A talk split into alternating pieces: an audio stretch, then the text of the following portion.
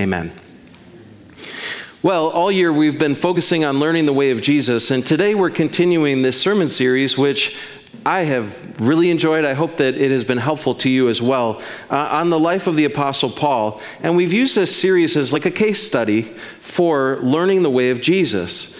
Now, the Apostle Paul was born Saul of Tarsus, a brilliant young man who was a violent persecutor of Christians. But then, somewhere around his mid-20s, Paul met Jesus, he became a Christian, and that changed everything. So by his early 40s, he had served as a leader of an influential early church in the city of Antioch before being sent out as a missionary in order to bring the gospel to other people and other places around the Roman Empire. So today we'll see that Paul takes a unique approach in the famous city of Athens. Now, his normal pattern of ministry and even how he talks about Jesus is very different in Athens from other places that we read about in the book of Acts. Well, how could this be? Does the gospel somehow change? Now, that can't be right, can it? But remember, the Apostle Paul was the most effective missionary in the history of the world regarding any topic.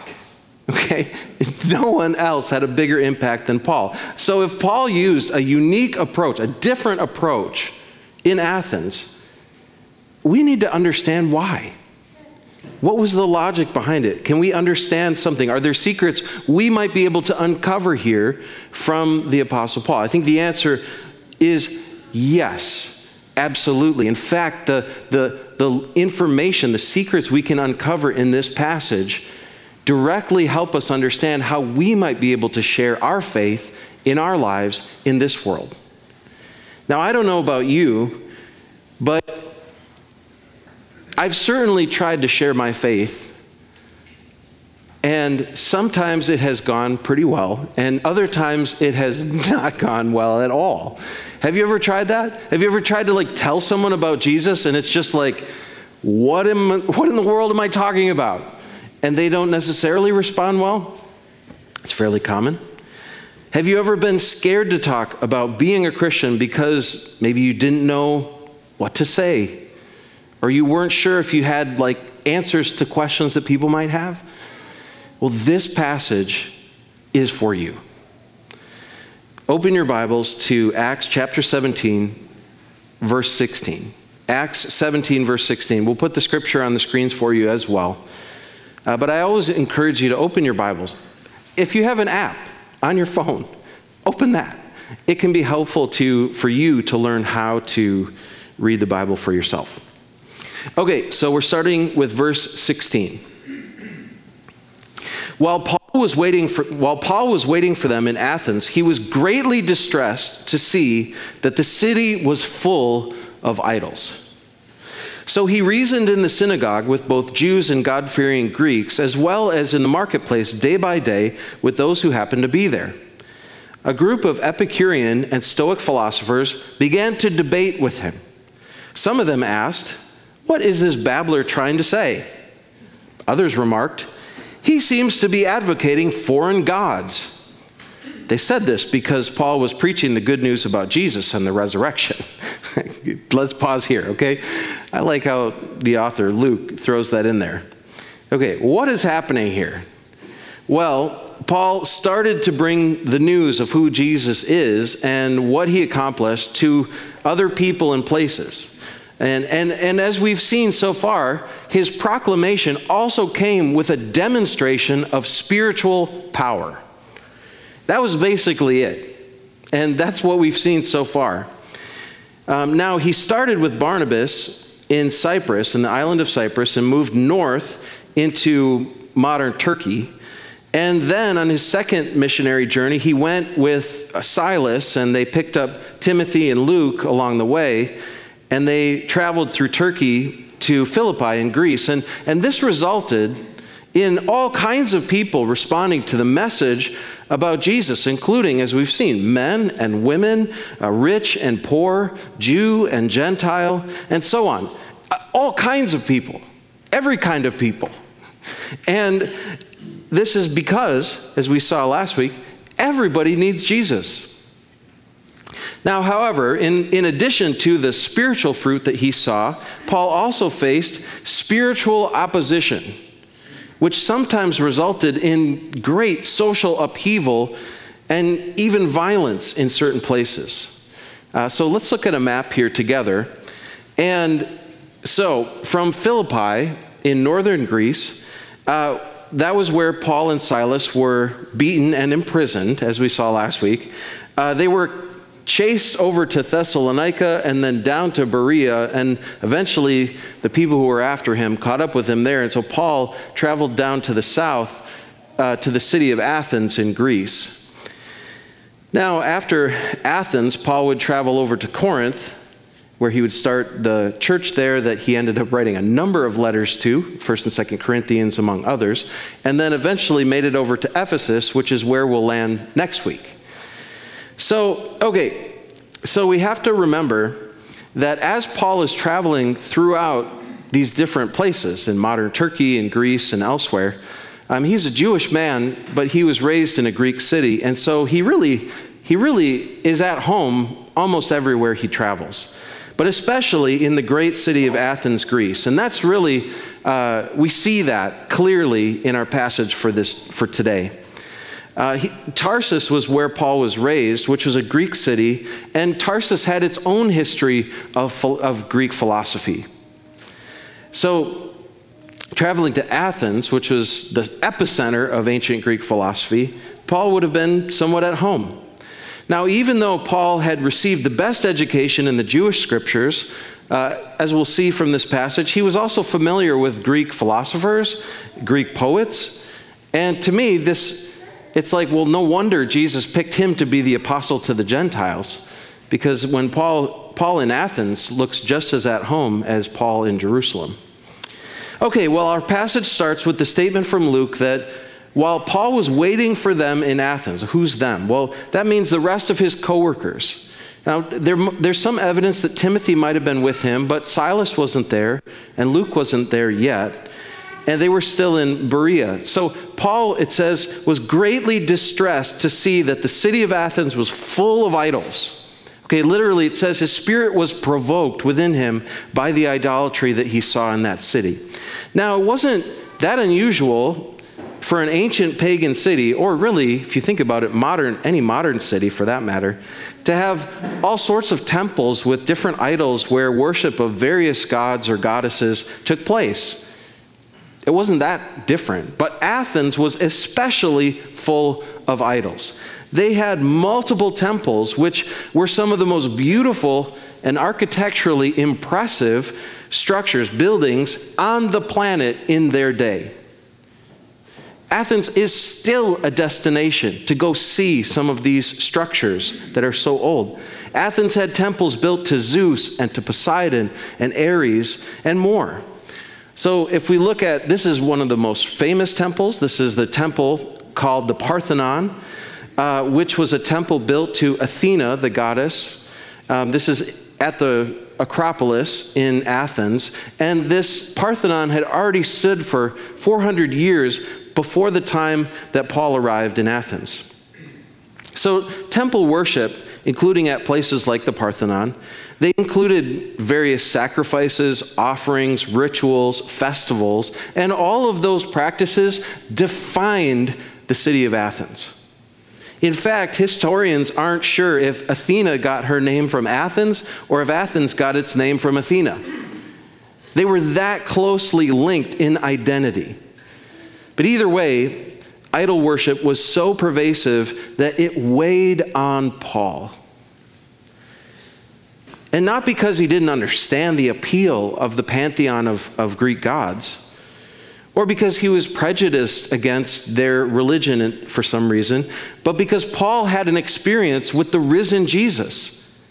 He met Jesus, and as we've said, it changed everything. And if Jesus was alive, then it proved that he was who he claimed to be. And it validated the whole claims of the Hebrew Bible. It proved that there was only one true God, the God of Abraham, Isaac, and Jacob, the maker of the heavens and the earth. And therefore, if there is only one God, then the whole pantheon of Greek gods and goddesses was false. They weren't real, and they didn't have the power to help the people of Athens or save anybody. Matthew writes that when Jesus saw crowds of people, he had compassion on them. He was moved. His heart was moved within him, because they were harassed and helpless like sheep without a shepherd. Now, I think that that's, to some degree, how Paul felt. When he got to know the people of Athens and he visited temples like the Parthenon and others, and he saw this system of worship, I think that he saw a people who loved wisdom and were known for their culture, but who needed help. They needed the truth, and they were bound up in a system that held them in spiritual bondage, you see. He was moved to action, even though his whole missionary team wasn't with him at the time. He couldn't stay silent. Now, maybe that was partially his personality, I think probably, but also what he saw compelled him by the love of Christ toward these people. And so, starting with the Jewish synagogue, as he did everywhere, Luke writes that Paul reasoned in the synagogue with both Jews and God-fearing Greeks. Now, this is exactly what he has done, as we've seen, everywhere. Nothing unique about that. But also, and this seems to be unique to the city of Athens and the culture of Athens, Paul also reasoned in the marketplace, Luke writes, day by day, every day. Paul was there in the marketplace, reasoning with people, trying to help them understand who Jesus is. Now for us today, a marketplace would be what, like the mall? Right? So it's a place you go shopping. It might be a place you have lunch after church. It might be a place where maybe teenagers wander around, as they have always done in malls. But in this day, in the marketplace in Athens, it was a place for shopping, but it wasn't just that. It was also, as our mall is to a degree today, a public space. It was a public forum. It was a place where the city would gather. And not just goods and services were exchanged, but ideas, philosophies, religious opinions and perspectives were exchanged and debated. And so it was here that, we're told, a group of Epicurean and Stoic philosophers began to debate with Paul. Now, the Epicureans and the Stoics were two of the most popular streams of Greek philosophy of their day, which no doubt had a great impact on the thinking and on the way of life of many of the people of Athens and elsewhere. Now, in many ways, the philosophy of the Epicureans and the Stoics influenced people to this day in our culture, but most people have no idea that the things that they believe and take for granted are actually rooted in ancient Greek philosophy. Well, at any rate, we don't know how long Paul continued this marketplace ministry before he started getting some serious questions. Probably not that long, knowing the effectiveness of the Apostle Paul.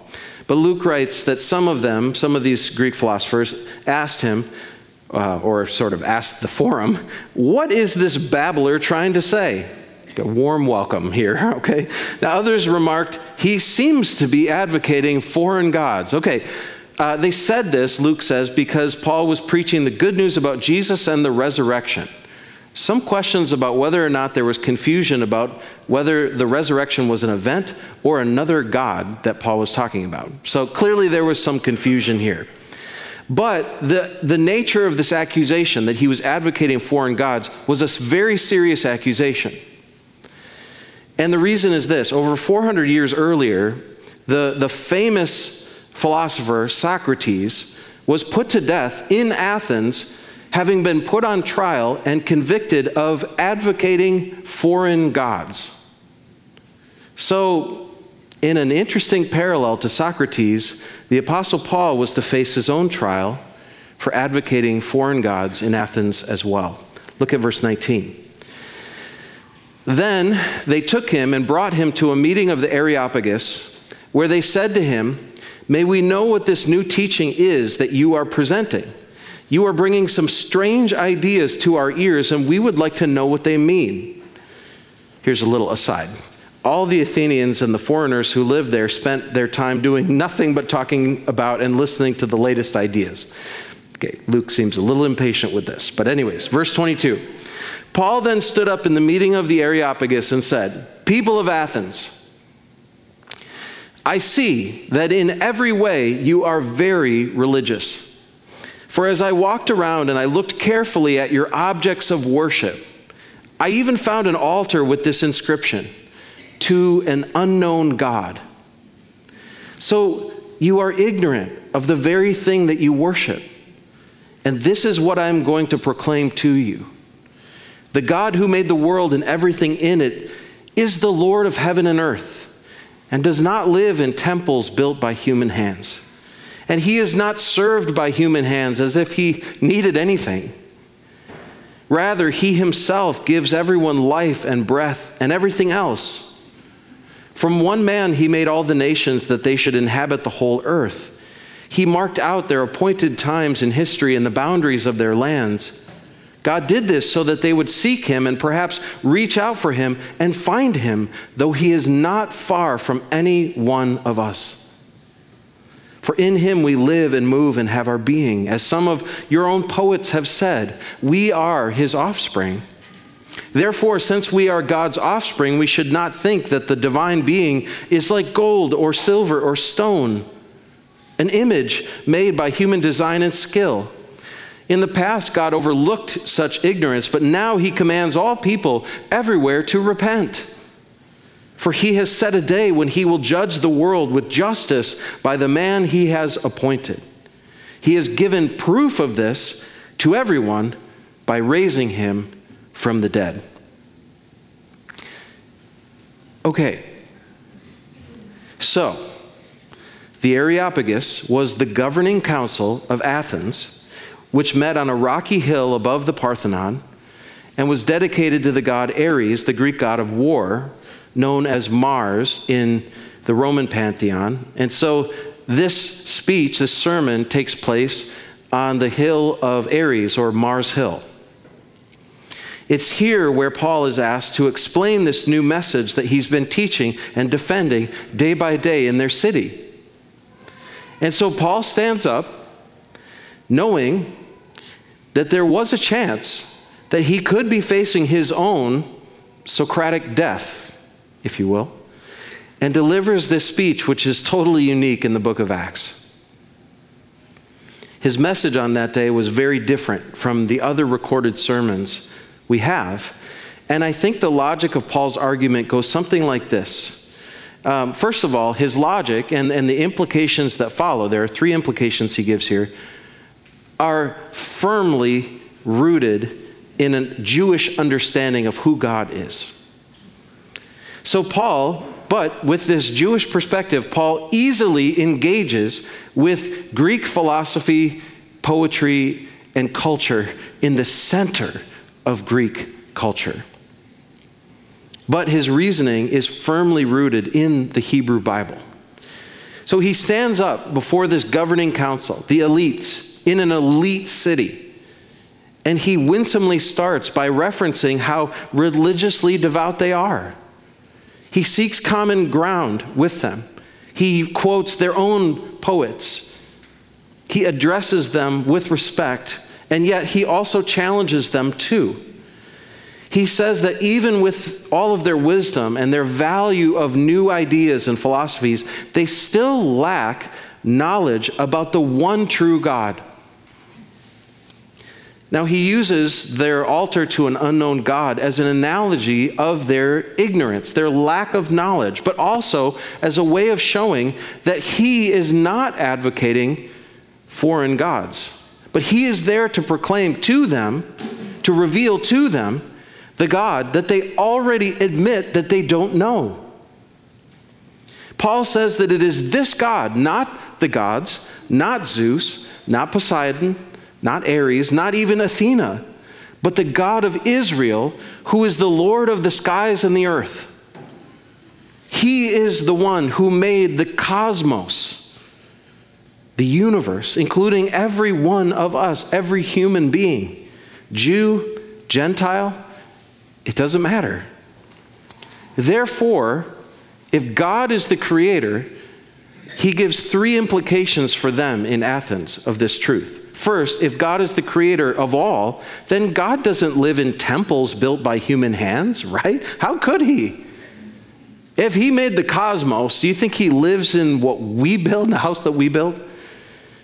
Now, of course, this would have come as a shock and perhaps almost an insult to the Athenians, who were literally surrounded by some of the most impressive temples anywhere. The second implication of this fact that God is the creator of all is that he doesn't need anything from us. He is not dependent on us. He is not dependent on our worship. We are utterly dependent upon him. We are the creatures, and he is the creator. Now, the third implication is that if God is the creator of all, then he cannot be represented by any created thing. Now, this is, of course, rooted in the Ten Commandments. We looked at this ourselves several months ago. But Paul uses logic and reasoning to say if God is the creator, then he cannot be represented by a created thing, even if it's impressive, even if it's the best thing we can make from beautiful carved marble or a precious metal like silver or gold. It still would fall short. It still would not do justice to the one true and living God. So as a result, Paul is arguing in the place of the elite, of Greek culture and worship, that the whole system of Greek worship with its temples and its offerings and its images and its idols are all categorically wrong. The whole system is based on a false understanding of who God is, and it is powerless to save. Now let's take a step back and see that this is what God has always called people to turn from. All the way back in the time of Abraham, when the one true and living God, the Creator, called Abraham to leave his family and his homeland in Ur, Abraham left behind a whole other pantheon of man-made Sumerian gods and goddesses. And it was through his relationship with Abraham and his family that God promised to bless all of the nations, all of the peoples, all of the families of the earth. But ever since the fall to sin, human beings have tried unsuccessfully to figure out who God is or who the gods are and how we can earn their favor and blessings in our lives. However, the one true and living God, the creator of the cosmos, the Lord of heaven, he cannot fully be known from his creation. Now, we can know aspects of God's character by what he has made, just as we can learn something about the character of an artist by the way that they produce their art.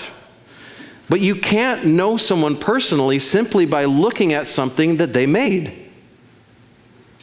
You need to talk with them. You need to listen to them. You need to meet them. You need to be with them. And from Abraham on down, God has been revealing himself to people in order for us to know him and be known by him. This is the steady drumbeat throughout the whole Bible. God wants you to know him. He knows you. He knows everything about you. He wants you to know him as well. He wants to be your God and for you to be his people. And this is all done in order for us to receive his favor and his blessing freely as a gift of his grace. And in order for us to respond to him truly and rightly, to worship him according to his character and his will. Now here in Athens, the people of Athens are receiving this ancient call once again. It's the call of a loving God. I'm here. Know me. Leave your false ways of worship behind. Repent, that just means turn. Turn away from your way and turn to my way and experience, enjoy the fullness of the favor and the blessings of God which are given freely to all in Christ. So the Creator God, who is transcendent over all and separate from his creation, is also near and can be personally known in Jesus. What a message. Well, we can see the result of this message at the end of this passage. Look at verse 32. Let's finish this. When they heard about the resurrection of the dead, some of them sneered, but others said, "We want to hear you again on this subject." At that, Paul left the council. Probably figured his luck had run out. Get out, right? At that, he scrammed. Now, some of the people became followers of Paul and believed. Among them was Dionysius, a member of the Areopagus, and also a woman named Damaris, and a number of others. This is God's word. So, this is Paul in Athens, okay? The result of this incredible sermon, of which I think what is recorded here is probably only a summary. The idea that Paul would only have 2 minutes to speak to the Areopagus is probably not likely. He probably spoke at length, and this was a summary. But anyways, despite that, and despite being very different from the other examples of Paul's preaching in the book of Acts, his gospel proclamation, you know, the result is pretty much the same. It's almost exactly the same as Philippi and other places. Some people believed and some didn't. Some people heard the good news about Jesus and the resurrection and they believed it and they became Christians. But others rejected Jesus. They sneered at the idea that a man could be raised from the dead, and they rejected him in hardness of heart. So, thus the church in Athens is born. Now, I think because of Paul's skill and his tact in this approach, he wasn't actually thrown in prison or killed. His speech here, even if this is a summary, is a brilliant speech in this context. Now, perhaps earlier in his life, things might have been different. When he was younger, maybe slightly less wise, who knows what might have happened. But in this case, he was wise in his approach, and so he found some people who were open and receptive to his message, even in what could be considered the capital of pagan worship and philosophy on the planet, and he lived to tell the tale. Well, how does this, as interesting as it might be, if you're like me and kind of into philosophy and things like that, and history, I nerd out over stories like this, but how does this apply to our lives today? Thank you for asking. I'd like to leave you with one thought as we close today here, and it is this. The content of the gospel never changes, but the context does. The content of the gospel never changes. It's always about Jesus. But the context does. Paul's message to the Areopagus was something like this, if I could summarize it. You're right to believe that God is real and deserving of our worship. But God is the creator of all, and we are his creatures, not the other way around. He made us, we have not made him. So not only does it not make sense to worship idols we have made, but it dishonors the true creator. Now, to atone for this false worship, we must repent and trust the one that God has appointed to judge the world, that is Jesus Christ. And the proof of this claim is the resurrection. God raised Jesus from the dead, so we must listen to him. We can trust him. We can follow him. He knows the path that will lead to life, to lead to the good life, if you're into philosophy. So Paul's message is about judgment against false worship. It's about repentance and faith in Jesus. In other words, it's a basic message of the gospel. However, it's unique because of Paul's context there in Athens. So Paul finds common ground in their desire to honor the gods, in their worship, in their idols. He sees that as a connecting point to the gospel. He finds common ground in their desire to engage in new ideas and talk about new philosophies and things. It's a connection to the resurrection from the dead. Finally, he sees a connecting point in their culture. Some of their own poets have written some things about this that line up with the gospel. And they have a desire for justice, which is also a connecting point to the gospel. In other words, Paul starts with where they are, but then goes on to show how Jesus is the true fulfillment of all that they long for and need. So the content of the gospel doesn't change, especially the part about Jesus and his death and resurrection from the dead.